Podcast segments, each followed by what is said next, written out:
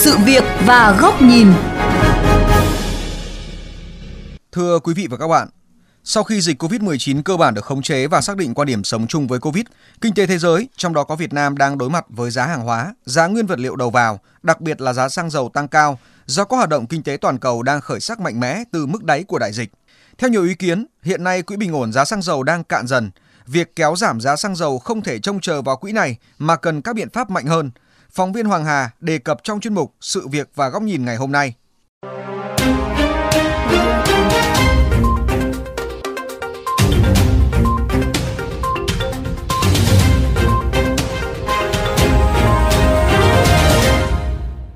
Thưa quý vị, đợt tăng giá xăng dầu ngày 26 tháng 10 vừa qua là đợt tăng cao nhất trong vòng 7 năm. Xăng tăng ngay lập tức ảnh hưởng đến đời sống của người dân và doanh nghiệp. Trong cái tình hình là Covid diễn biến phức tạp thì đời sống cũng đã rất là khó khăn rồi. Bây giờ lại cộng thêm tăng giá xăng dầu như này thì nó ảnh hưởng rất là lớn đến sinh hoạt hàng ngày. Xăng dầu tăng phi mã như thế thì không biết là cuộc sống uh, tiếp theo nó thế nào đây. Chạy uh, xe dịch vụ phí sử dụng ứng dụng tương đối cao, xăng tăng đến mấy lần nhưng mà giá cước vẫn không đổi. Vận tải hành khách là một trong những ngành chịu tác động trực tiếp khi giá xăng dầu tăng mạnh.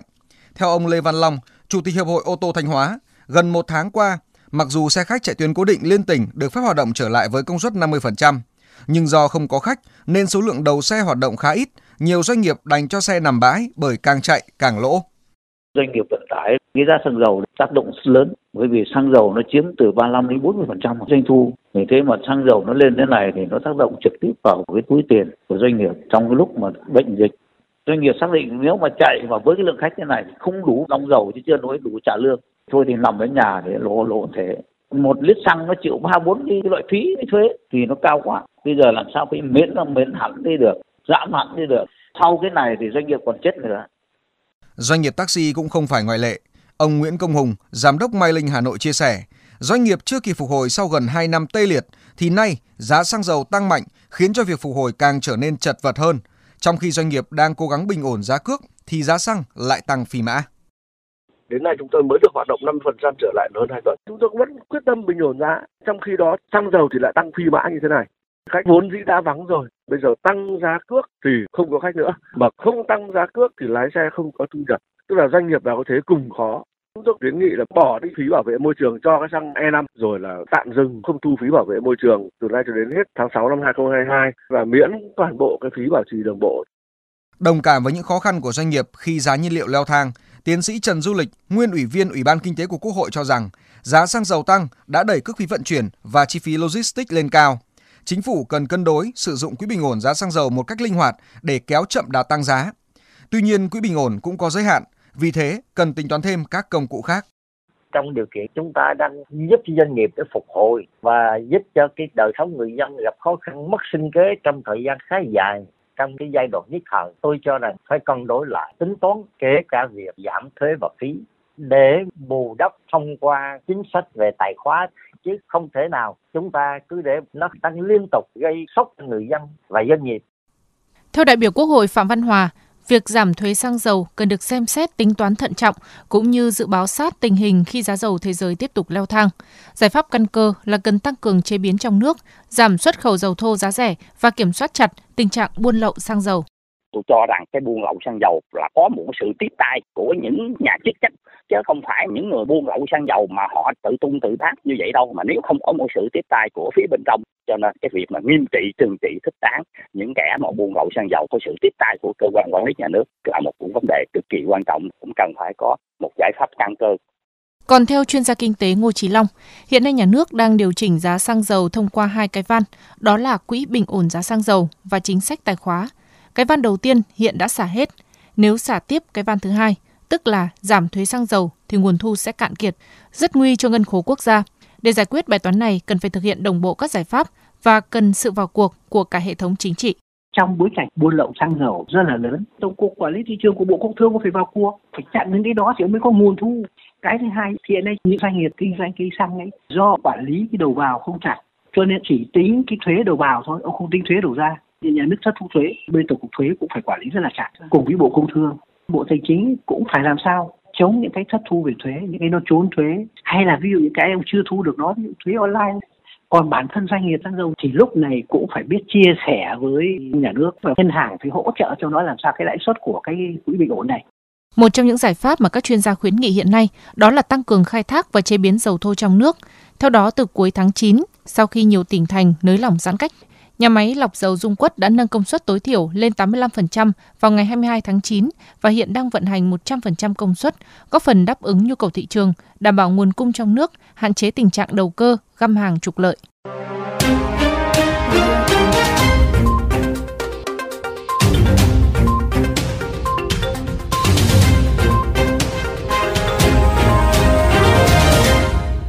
Điều hành giá xăng dầu thực sự là bài toán khó, khiến các nhà hoạch định chính sách rất đau đầu. Bởi đây là mặt hàng chiến lược nên khi xăng dầu tăng giá dễ làm tổn thương nền kinh tế. Mặc dù Bộ Công Thương đã rất nỗ lực kéo giá xăng dầu trong nước không tăng tiệm cận với giá thế giới thông qua quỹ bình ổn giá xăng dầu. Tuy nhiên quỹ này hiện đã âm nên cần tính đến các giải pháp tổng thể. Mời quý vị đến với góc nhìn này của VOV Giao thông qua bài bình luận nhan đề Giá xăng dầu thả nổi theo cơ chế thuyền lên nước lên, người dân, doanh nghiệp lãnh đủ. Theo các chuyên gia, Giá xăng dầu của mỗi quốc gia phụ thuộc vào hai yếu tố, đó là giá thế giới và chính sách tài chính của mỗi quốc gia. Tuy nhiên, thị trường xăng dầu ở nước ta chưa có sự cạnh tranh một cách đầy đủ, do còn có những doanh nghiệp giữ vị trí thống lĩnh thị trường, buộc nhà nước phải quản lý bằng giá cơ sở. Theo luật cạnh tranh, doanh nghiệp được coi là có vị trí thống lĩnh trên thị trường nếu có thị phần từ 30% trở lên hoặc nhóm giữ vị trí độc quyền khi hai doanh nghiệp có thị phần 50% hoặc ba doanh nghiệp có thị phần 65%. Trong khi đó, Tập đoàn Xăng dầu Việt Nam hiện đang chiếm 50% thị phần, giữ vị trí thống lĩnh thị trường. Tổng công ty dầu Việt Nam chiếm 21%. Với đặc thù này, hiện nhà nước đang điều chỉnh giá thông qua quỹ bình ổn giá xăng dầu và chính sách tài khóa. Trước sự biến động lớn của giá xăng dầu quốc tế, nhà nước phải dùng quỹ này để hỗ trợ giảm giá và bình ổn giá. Tuy nhiên, quỹ bình ổn hiện đã xả hết và đang âm khoảng 1.500 tỷ đồng. Khi chiếc phao cứu sinh quỹ bình ổn đã cạn kiệt, nhiều ý kiến cho rằng chính phủ nên tính toán giảm thuế xăng dầu, bởi trong cơ cấu giá bán lẻ xăng dầu, thuế hiện nay đang chiếm 42%. Tuy nhiên, trong bối cảnh dịch bệnh COVID-19 khiến cho sản xuất suy giảm, nguồn thu hạn chế và tiền dự trữ đang phải chi cho chống dịch. Mới đây, Quốc hội cũng đã ban hành nghị quyết 406 về một số giải pháp miễn giảm thuế cho người dân và doanh nghiệp. Vì thế, nếu tiếp tục giảm thuế xăng dầu thì nguồn thu sẽ cạn kiệt, ngân khố quốc gia sẽ lâm nguy. Thế nhưng nếu cứ thả nổi giá xăng dầu theo cơ chế thuyền lên nước lên sẽ tác động trực tiếp và gián tiếp đến phát triển kinh tế, an sinh, xã hội. Ước tính nếu xăng dầu tăng 10% thì GDP sẽ giảm 0,5%, chỉ số giá tiêu dùng CPI tăng 0,36%, ảnh hưởng lớn tới phục hồi kinh tế và tăng trưởng. Vì thế, chính phủ cần có giải pháp tổng thể để tăng thu ngân sách, nuôi dưỡng nguồn thu, kiểm soát chặt chẽ buôn lậu và kinh doanh xăng dầu, tăng cường thu thuế kinh doanh online nhằm chống thất thu thuế, đồng thời không được tận thu đầu vào và quản chặt chi đầu ra. Và cuối cùng mới tính đến giảm thuế xăng dầu. Hiện xăng dầu đang chịu 4 loại thuế, đó là thuế nhập khẩu, thuế VAT, thuế tiêu thụ đặc biệt và thuế bảo vệ môi trường. Thế nhưng giảm loại nào cần được tính toán rất kỹ, trong đó thuế nhập khẩu cũng đã chạm đáy.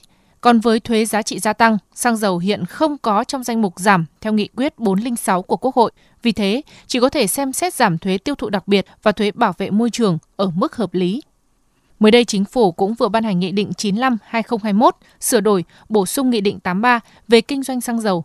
Theo đó, từ ngày 2 tháng 1 năm 2022, giá bán lẻ xăng dầu trong nước sẽ được điều chỉnh theo chu kỳ 10 ngày một lần, thay vì 15 ngày như hiện nay. Trường hợp các yếu tố cấu thành biến động làm giá cơ sở tăng trên 10% so với giá cơ sở liền kề trước đó hoặc giá biến động ảnh hưởng lớn tới phát triển kinh tế xã hội, Thủ tướng sẽ xem xét quyết định biện pháp điều hành.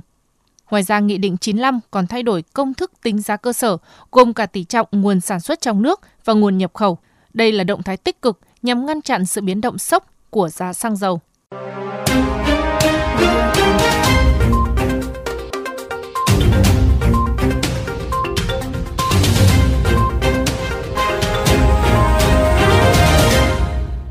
Đến đây, chuyên mục sự việc và góc nhìn với chủ đề Cách nào kéo giảm giá xăng dầu cũng xin được khép lại. Quý vị và các bạn có thể xem lại nội dung này trên vovgiao thông.vn, nghe qua ứng dụng Spotify, Apple Podcast trên iOS hoặc Google Podcast trên hệ điều hành Android. Cảm ơn quý vị và các bạn đã chú ý lắng nghe.